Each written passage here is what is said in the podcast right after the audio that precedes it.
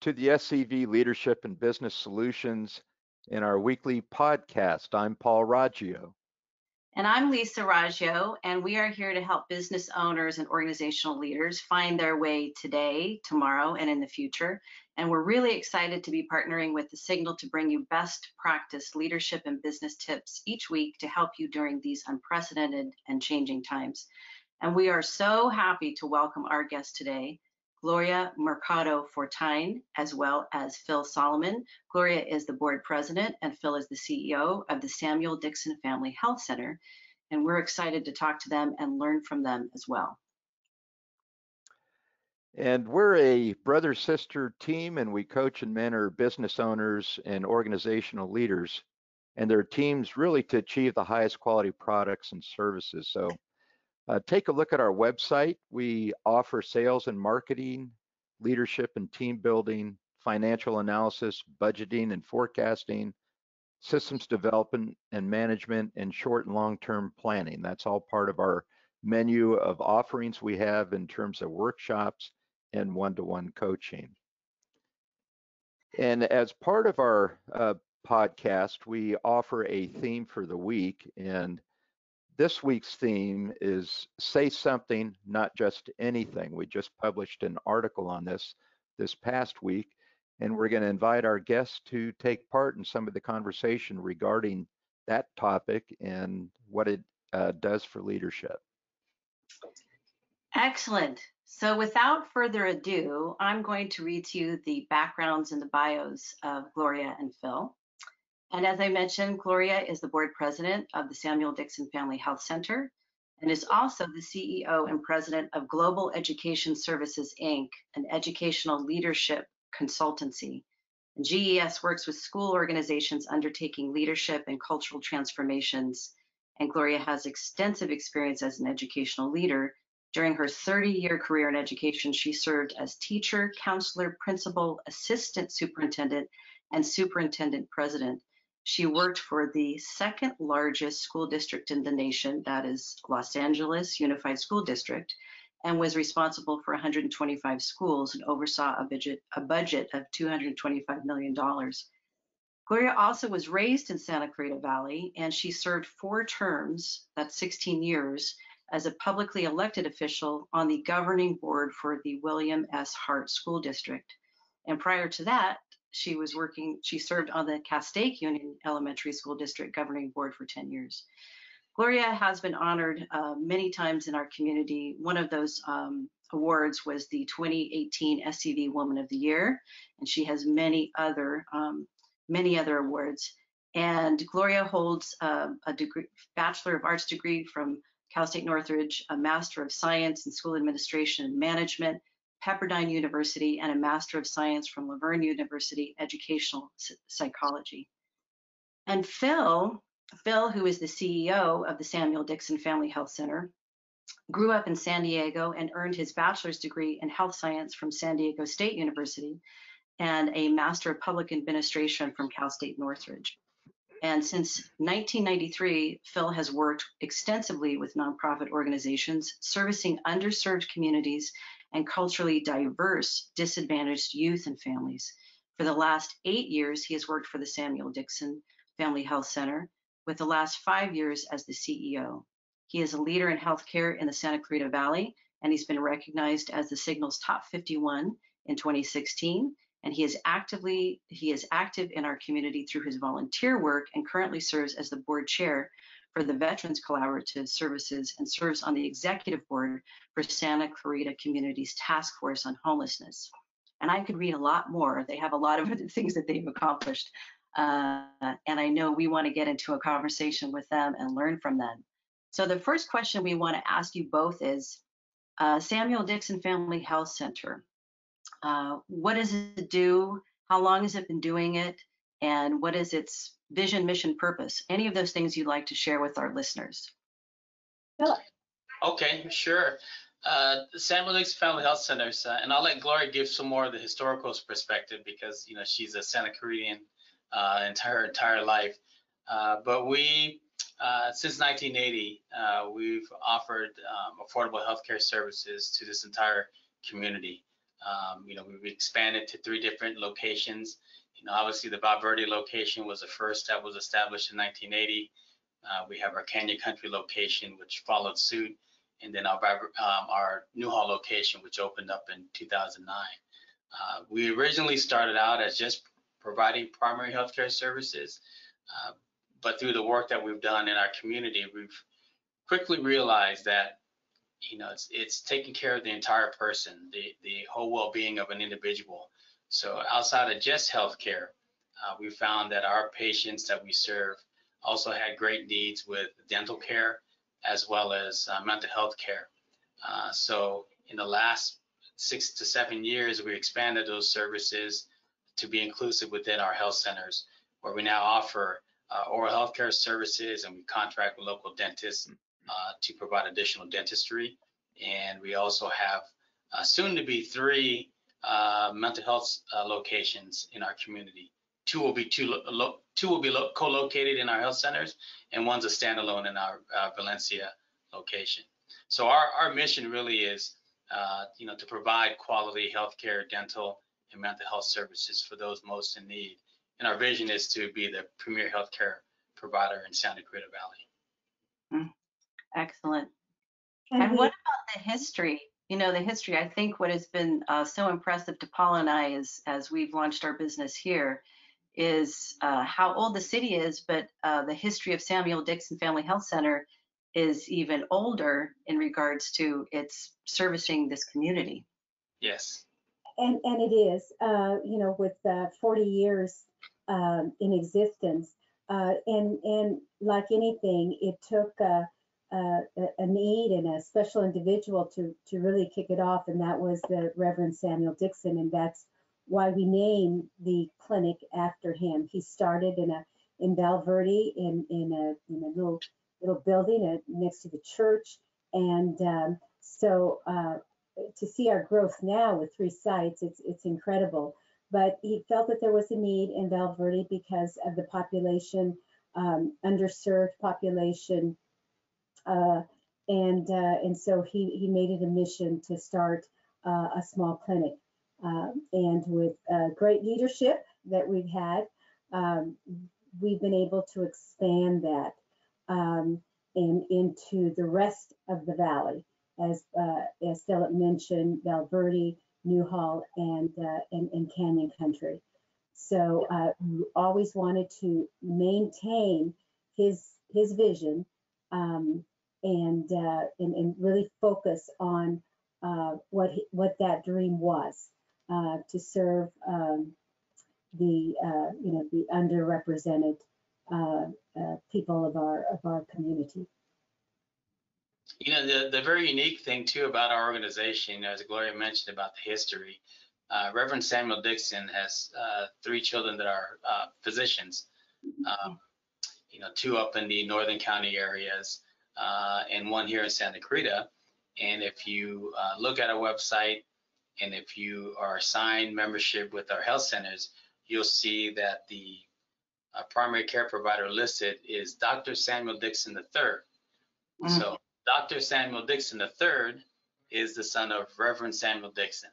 Uh, so he has been our chief medical officer now for the last, I believe, four years. So that's a, a, a very unique uh, thing to have in an organization that you know, we were we named our health centers in honor of Reverend Samuel Dixon, and uh, his son is our chief medical officer, and one of his daughters actually, who's a physician, uh, Dr. Joyce Hightower, also worked with us uh, for a couple years before uh, she moved up north. And something unique is that I grew up with the kids. So uh, Dr. Hightower, Joyce Hightower, Joyce Dixon Hightower, was in my class. so we went to elementary and then graduated from Hart High School. wow. Yeah, that's especially uh, unique, Gloria. I mean, what what a connection that you have to the organization. Very. Hey, we know that you've uh, you both have been going through a three-year strategic planning process, and I think it would be really interesting to the audience to give your individual perspectives, Gloria, from a board president standpoint and Phil as the CEO of the organization, uh, just the importance of going through this process and what it does uh, to enhance the vision and the future growth of the organization. Let me start off as a, the a board member, board president, and then uh, Philip will give you a lot of the detail. But uh, as as you know, with their, any organization, any, any nonprofit, but any organization, you'll have turnover, and you'll have turnover on the board, um, and you you also have turnover uh, with, with with your personnel, with your staff. But sometimes with that turnover, um, people bring in their own perspectives as as where the organization should uh, uh, should go or what they they they they thought the organization was was doing. And and so when you don't have really the clarity of your of your vision and your mission then uh, the you you have um, com, you know different opinions on how that organization should go. And sometimes you begin to lose that vision and and um, and we've been around for a long time and and so um, so sometimes it gets blurry. And so we felt uh, philip uh, i the board felt you know we need to kind of bring it back and really take a look at are we really fulfilling that the vision um, that god has started? Uh, or do we need to to make change for the times. Um, and so that's very very very important. It was very important to us. And so we felt you know with with the changes um, with philip on board uh, we were getting strong um, but we really but we were having some uh, some people on the board who felt well maybe we should be doing x instead of y and uh, and so we felt at that time, okay, we need to come together uh, as a board, uh, the CEO and staff, and really go through this process, go through a process to to really recommit to what is our vision, our mission, and our goals. And um, and so that's why we started this journey of, of, of taking a look, very careful look because we, if we can't communicate um, our vision, mission, goals to our own organization, then we're going to have a problem communicating that out to the community. Yes, and and um, I'm sorry, my motion light turned off in my office, so maybe, I'll, maybe I'll throw something over there to get it going. Uh, but uh, you know, Gloria's right. You know, the you know our our our strategic plan, you know, took a great deal of time and effort to to really identify uh, areas that we felt uh, were a great need for our community, and how can we as an organization uh, strive to to achieve those uh, that are in need. And you know, the the strategic plan, you know, where we have our vision and our mission uh, and our values listed there, really helps us focus in and hone in on, you know, where should we direct our resources and energy? You know, there's a couple sayings as as uh, you know, all my years working in nonprofits that I've learned. You know, there's one saying where they say, you know, cash is king, and then the the other saying is, you know, don't go, don't chase the money. Um, yes, cash is very important for an organization, uh, but you don't chase the money because you know you're going to be wasting your time and effort chasing funds that really aren't supporting you know, what your vision and mission is as an organization. So, you know, when we took the time to, to strategize and identify the needs of our community, it's really taking in the information uh, that's available to us. You know, we sit on several planning committees that uh, look at Santa Clarita Valley and look at the needs of our community. Uh, you know, I share that information with our board to discuss, you know, what, what are the needs of Santa Clarita and where as an organization do we fit in? And you know uh, how can we help support the needs of our community where where we fit in? Uh, and we really identified that the growing needs of mental health services uh, and the growing needs of dental care that's affordable for those that are low income and, and uninsurable uh, those were the two greater needs of our community. And where if you look at our strategic plan, we have resources dedicated to look at expanding our services in mental health and dental because we've identified uh, as a community this is what uh, those in need are, are great need of. So uh, when we have our discussions, whether it's at the board table or when I have discussions with my staff on the direction of the organization, it really is a nice uh, path that we follow and we could show and discuss and focus our resources. So when we talk about, you know, this topic or that topic, and when I'm in my staffing meetings or my executive team leader meetings and we talk about these issues, we really have a, a template, a tool to look at to say, you know, here's where we fit in and this is where we need to direct our, our time and energy on.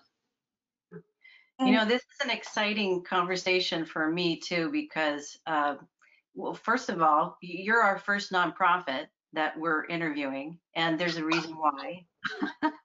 because, you know, when we look, you, you've already said some things that that we think are key in regards to the nonprofit sector, and a lot of them aren't aren't doing in regards to you've talked about a vision and where you're headed and building towards that. You've talked about strategic planning and um, the experience that we have in the past is a, a lot of nonprofits get stuck in being mission driven exclusively. They're not thinking about their vision, they're not thinking about their core values and all of those things, or, or what we call as points of culture. They become the compass in which that's how you go about achieving your vision and um, on your mission. But they've been very um, focused on the, the services that they provide, but not on the planning end and um, both of you talk about that and and with the organization as being key to what drives it to move forward. Um, so great points that you both have made and uh, and it speaks to the long-term impact and sustainability. Because phil what you talked about as well is an integrative approach this comprehensive continuum of care that you're able to offer the community and filling those gaps um, and always being aware of it which which reminds me too of COVID, uh, you know, how have how has your organization and you both in your leadership had to pivot as a result of the pandemic and perhaps the other multiple crises that have been layered after COVID started? Yes, and I'll, I'll start with this one. Uh, you know, the, the pandemic when it when it came around in, in probably early to mid March, you know, we were probably operating at a at a higher sufficiency as an organization. Um, you know, providing maximizing the the amount of care we could provide to our patients at all, all of our locations. Uh, you know, we also have two outreach programs on CalArts and COC. So we were providing services to students at at uh, at a high capacity. And when the COVID uh, pandemic came around, it really hit us hard. Uh, we probably dropped around 75% of our uh, productivity um, when that had occurred. So, uh, you know, we as an organization had to, to quickly adapt to the changing times and, and what the pandemic had forced us to do. Uh, you know, we could no longer provide in-person care. Um, we had to adapt quickly to uh, telemedicine and virtual encounters. Uh, and during that time when we were providing the um, non-touch um, encounters, we had an opportunity to really prep our health centers uh, with protective measures and barriers and, and sanitation requirements and UV lighting equipment to really prepare our facilities so that when we started to have the in-person encounters, we we're operating at the highest safety capacity as possible with ensuring you know those that are visiting and, those that are working our facilities are are safe. So it it it was it hit us pretty hard. Uh, you know, I have great team leaders with the organization. I have great uh, staff at the health centers, and we all quickly had to to do a 360 and change the way we provided care. And you know, it it as an organization, yes, the pandemic um, was a challenge for us, but at the end of the day, we're a better organization because we now have multiple ways that we could deliver services to our patients other than in person. Uh, so, you know, the, the leadership that I have within this organization has allowed us to adapt quickly. Although we're not operating as we once were pre-pandemic, we're operating at a much higher level than the 25% we were during the height of the pandemic. So we're we're we're in a good position today because of the um, the team effort that we had, and you know, with the support of the board and helping give us direction on on how we respond to the pandemic, and you know, us brainstorming and talking about ways that we could um, get through this process and continue to thrive. Uh, that you know, we we came together quickly to to manage that. And um, you know, something we've talked about through our coaching with you, Lisa and Paul, is uh, the importance of being able to pivot. Um, and, and that is exactly uh, how we're able to survive. Um, and uh, it's, it's, it's to quickly uh, be able to adapt. And, uh, you know, as, as an educator, um, when, uh, you know, we were told schools are closing, it's like, oh my gosh, what are we going to do? Um, well, it took a long time before we really, uh, schools were able, districts to say, okay, we're going to do remote learning. We're going to do that. Now we're going to have to train teachers. We're going to have to do all these things. So that's why it was a it was a rough start at that end of you know that from March to June uh, that second semester. Um, and and it and I knew what what everybody was going through. I knew what Samuel Dixon would have to go through, and um, so we did quickly get together and uh, what were the possibilities because there were regulations and so forth. But uh, not to throw up your hands, um, but to to get realistic and say, okay, what what changes do we need to to make? And that's that whole pivoting. What do we need to do? How can we make it work? And uh, what are the resources out there? Um, and, uh, and, not not just not just freeze and give up. Um, so that's how you're going to survive is being able to pivot, being able to adapt, um, being able to get your whole team together and listen to what everybody has to say. It's amazing, um, you know, what what what can what ideas can come uh, from that, and then and then the connections and the resources and so forth. And yet the other thing that we did as an organization, you know, yes, we look at those that we provide care for in our community. Uh, we, we had to look in-house as well, understanding that a lot of our employees uh, were also directly impacted by this. Uh, you know, I, I, know, you know, I have staff that have young kids at home. I have staff that have kids that are, are in school, understanding that they would be impacted as well with the schools closing down and doing uh, virtual and remote learning. Uh, how can we support our employees during this time as well? And also understanding that with the uh, the amount of uh, layoffs and uh, reduction in force and unemployment uh, that was rising due to the pandemic, we wanted to make sure that we are ensuring our employees that we are are, are strategizing to take care of them as well, because we didn't want them to have to worry about taking care of their families at home and whether or not they have a job to go back to to take care of their families. Uh, so, you know, we really focus our resources on not only caring for our community, but caring for the Sam Dixon family as well. Mm. Yeah, this is a great testimonial to resiliency, and it really brings about this concept that the military uses of you have to adapt, you have to improvise, and you have to overcome. And that's how you're going to successfully achieve your mission and stay in a mission status throughout. You know, one of the things that we've talked about over the course of of uh, the past, I guess, three or four months now with with both of you, is on goal development and goal formation. The importance of really understanding what you want in terms of an outcome when you're putting the goals together. Can you talk a little bit about that? I think that would be really instructive to the audience. You know, when we first got into that, as a as an educator and, and you know small business owner and so forth, um, you know, uh, we do a lot of goal setting, strategic planning, goal setting, but um, through our coaching with with you and Lisa, it it it has clarified it even more.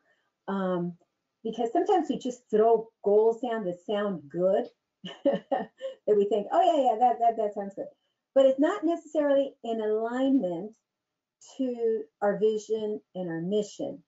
And, and so to be able to break it down uh, was, uh, was a real eye opener. I, I, mean, I thought I, I knew it all.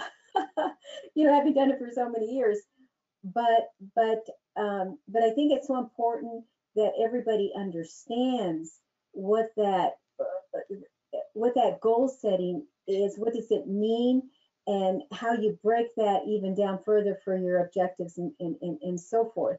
Um, I think for the first time, um, we've had clarity of what we want to do and where we're going. Uh, Philip, what, what, do you think? Yeah, it, you know, I had thought, well, we got some pretty good goals here when we presented uh, you both with our strategic plan. I said, we got this. You know, these goals look good. Uh, you know, they're in the direction that we want to go uh, head in. Um, but the the defining and the details for each goal as we went through them, uh, you know, was pretty eye-opening, as Gloria had mentioned. Uh, but it, it, really was extremely helpful for us because we were able to uh, continue to focus on on re what really were we trying to achieve, you know, with this goal here. You know, what are our objectives? You know, what's the end result? And as we further broke down each goal to identify, you know, the objectives and what steps would be needed to accomplish that, it really helped us lay out a plan, um, not only for the three years, but you know, as we had discussed in our in our meetings, that it's you just don't start it and finish it by end of year three. Uh, there's adaptation that happens, there's revisions that happen, uh, and it's ongoing. So it's not necessarily a three-year plan. Uh, although we identify goals that we would like to achieve in that period, but that's it's ongoing, and you're continuing to redefine them. And as the uh, delivery of services, or such as the pandemic, has already had some uh, challenges to the goals that we set out in our timeline, uh, you continue to adapt your goals uh, and revise them during the course of your of your uh, you know whether it's three years, five years, ten years. Uh, so that was really eye-opening, and it, it, those exercises. It wasn't just one exercise that we went through and said, "Okay, now we got it."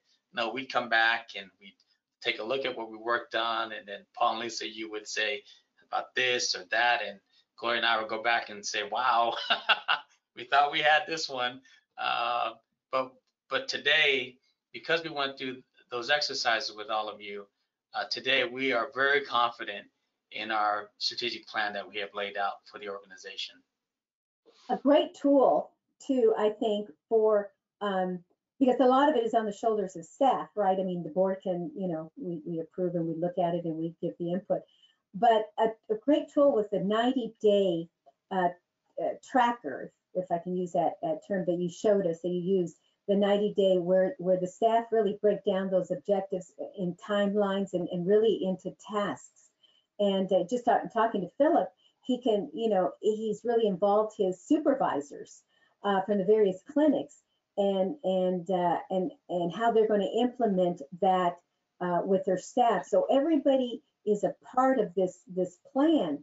Um, so I think it's wonderful, more hands-on, and then they get a lot more, and it builds capacity in in his staff as well um, because they're taking it on. It's just not some a strategic plan with goals and objectives that is put on the shelf, but it's a working, it's a it's a working tool. Yeah, and Paul and I talk a lot about, as you both know, we're big fans of start with why.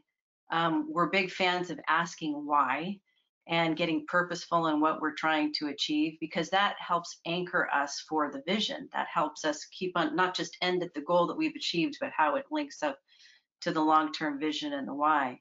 Um, and so we're, you know, it's exciting to think about the work that you do because we're we're big fans of what you do, and we want to make sure that the services are there uh, long term and that there's sustainability. And our experience is, you know, I've been I consulted before Paul and I went into uh, business and nonprofit executive management. I continue to do so, and have been working with nonprofits for 20 years. And again, there is this, this wonderful allegiance in regards to the mission and the services and making sure that we're doing everything in regards to the client and not thinking so much about the business and the long-term impact. And I, we always say, you know, if if you're committed to your clients, then you have to be committed to the long-term planning because you don't want to entice or appeal to a population in need and then not do the work necessary to fulfill the services going forth long term. Um, so it's exciting to hear that from both of you, and and it's such a um, it's such a big part of our community. It's such a need in our community, and it affects all of us. You know, we've talked before about the collective impact that your organization makes on the community as well. When you guys, when you know your success with Samuel Dixon Family Health Center is our community success. Mm-hmm. Um, and there's a big reason why we should all be supporting the work that you do ongoingly.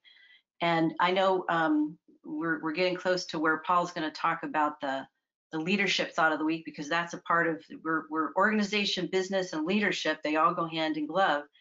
Uh, but before we get to that, one last question is both of you, I think it would be so important to share and help other nonprofit leaders, the board president, the CEO, your relationship. What makes it work? And um, what would you say are some things that you would be you would be passing on to another board president and CEO to say, hey, if you want to be successful, here's my top one to three things that I would uh, impart to you to, so that you have successful leadership together? Well, as, as a board president, I think it's very important to to understand each other's roles.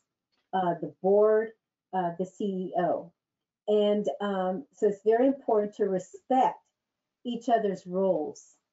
Uh, and I would say too is that um, don't micromanage as a board. You know, that's why you hire a wonderful CEO and you have to trust that CEO. Um, and um, uh, I, I, think that's very, very important. Um, and that CEO is the one that's going to implement your plan implement the policies that the board uh, writes. Um, and, and so that's it. Know your role as a board member. Um, know, uh, you know, have respect for those roles.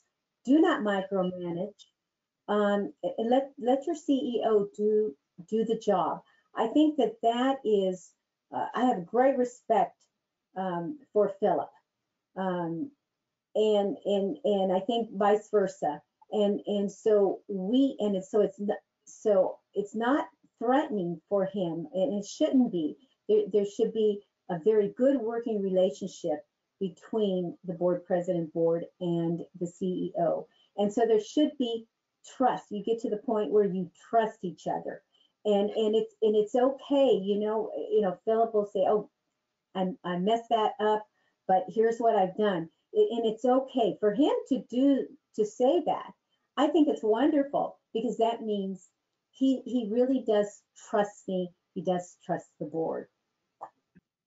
Yeah, I, I definitely agree with everything Gloria had mentioned. Um, you know, the, the, trust factor and understanding each other's roles is, is critical to have a healthy and successful relationship. You know, and that aligns with you know just having good communication. Uh, so when Gloria and I, and I talk and we meet and we discuss about the organization, because we have that mutual respect and trust for one another, our conversations, I, am not hesitant on on sharing, you know, some of you know things that I'm maybe things that I'm concerned with with the organization, maybe some decisions that I that I've made that I don't feel went as well as I thought they would have. Um, so it, that helps to have that because then I feel that I could really share you know my thoughts about where we're headed as an organization, my thoughts about the uh, the programs we have and what direction we're going in uh, freely and without reservation. Uh, and to be able to do that really opens up the communication between her and I. Uh, so that that's critical. And I think what, what's key that Gloria also mentioned was the micromanaging piece. Uh, you know, hand the, the understanding each other's roles. Um, you know, you got to trust the CEO uh, to make good, sound decisions. And you know, the the CEO is responsible to ensure that uh, he or she is collecting and getting the information to make good, sound decisions.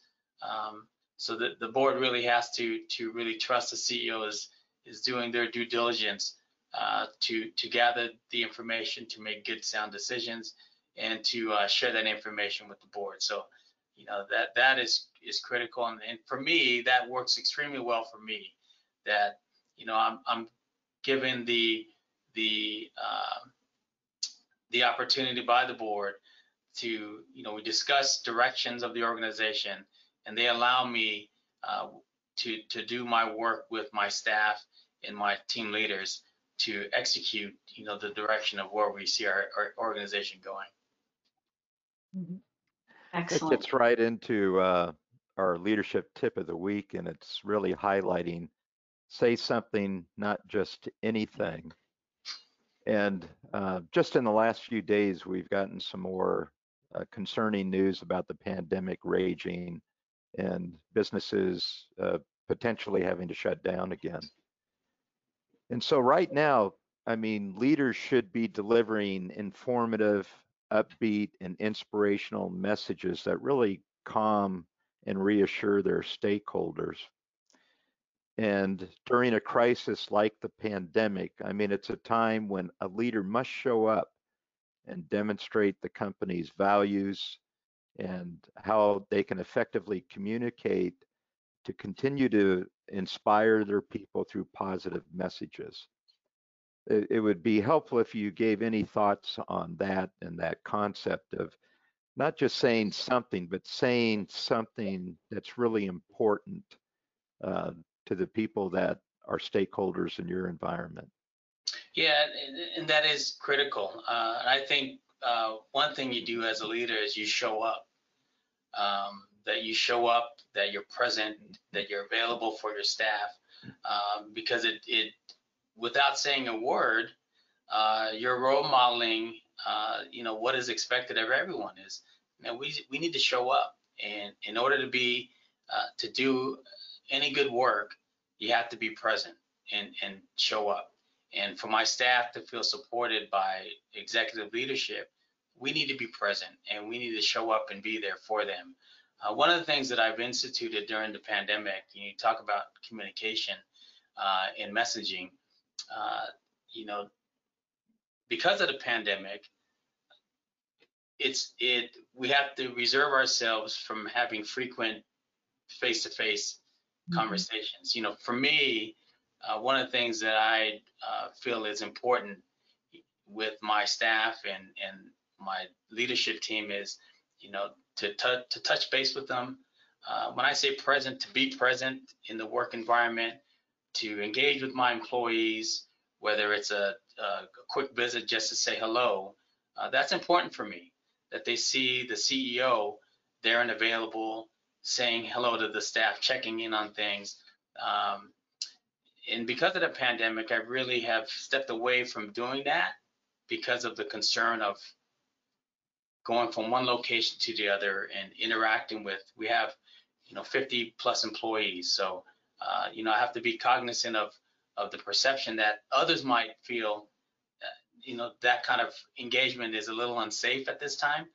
Uh, so with my leaders, I've instituted weekly uh, conference calling with them uh, because I wanted to make sure that a they had a forum to express any concerns that they're seeing in the front lines uh, and how we as an organization can respond to that. Uh, B, for also, it gives me an opportunity to do exactly what you're talking about, Paul, is to be upbeat, to be encouraging.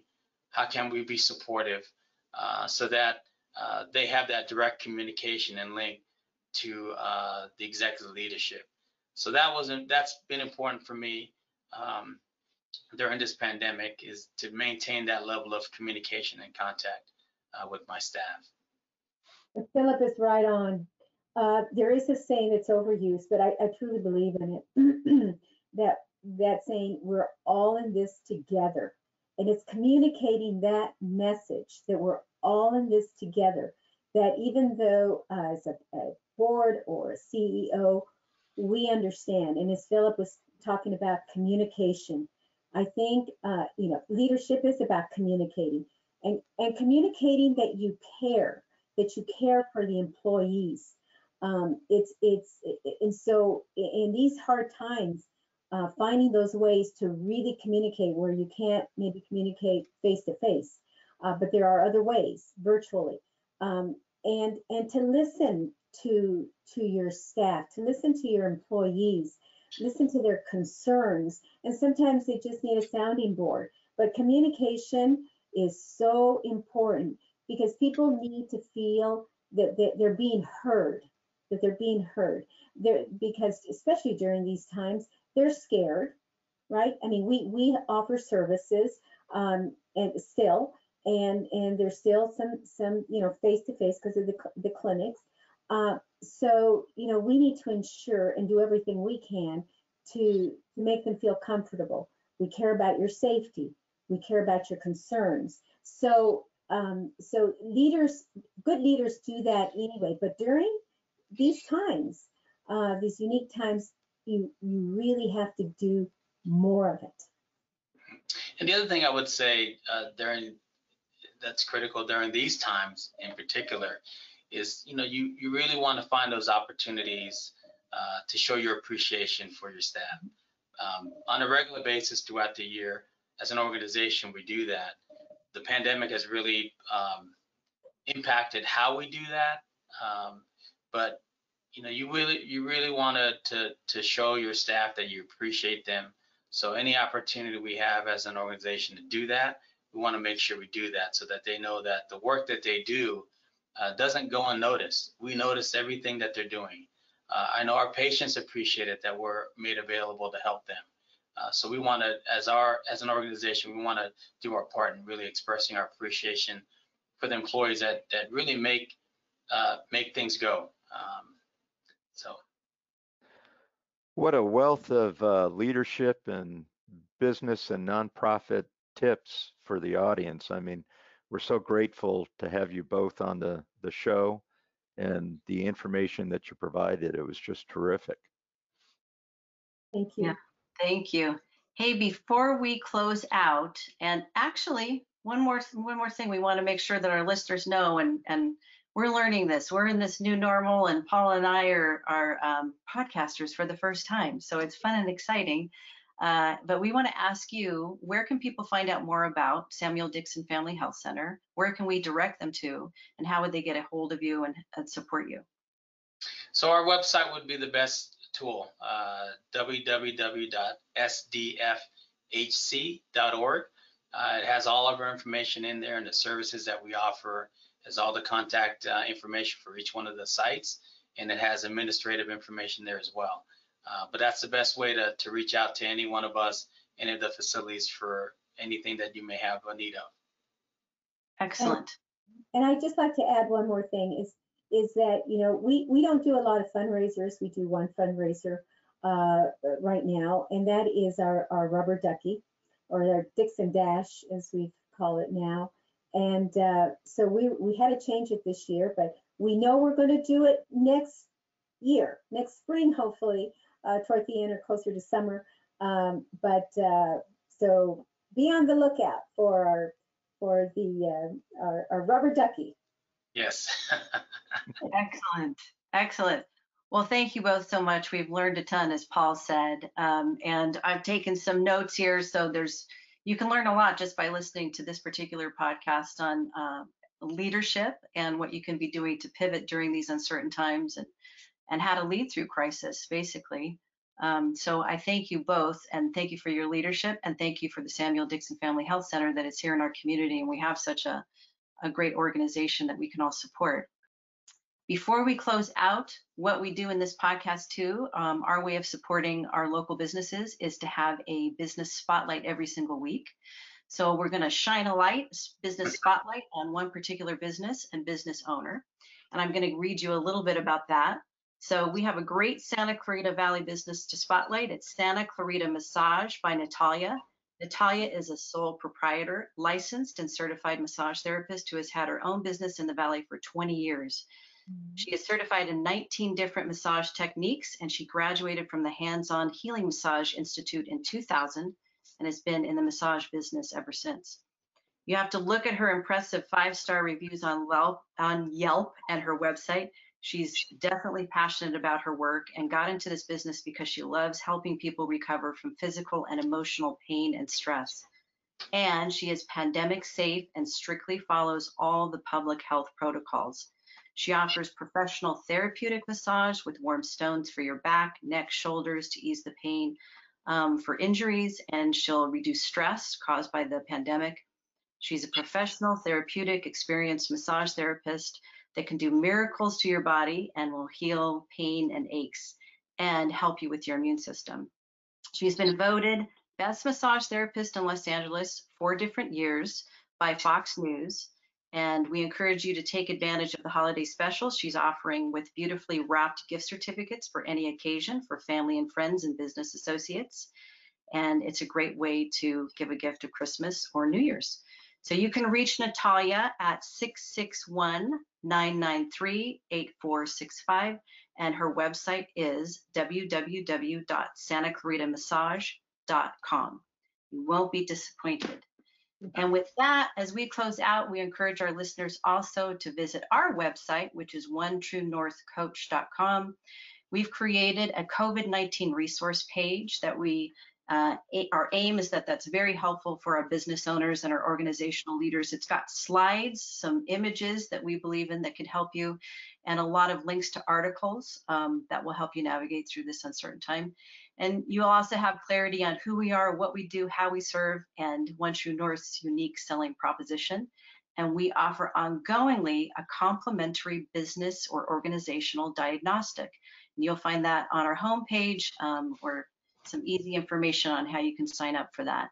And last but not least, Paul mentioned his article in regards to his leadership tip of the week, um, or our article, One True North. So you can also visit our One True North Facebook and LinkedIn pages, and that's where we post our articles and other helpful information as well. We're here today, tomorrow, and the future to help you uh, find your way through these uncertain times and glad to be on the journey with all of you listeners. And thank you again to Phil and Gloria for a great conversation. Thank you very much. We appreciate it. Thank you. Have a great day.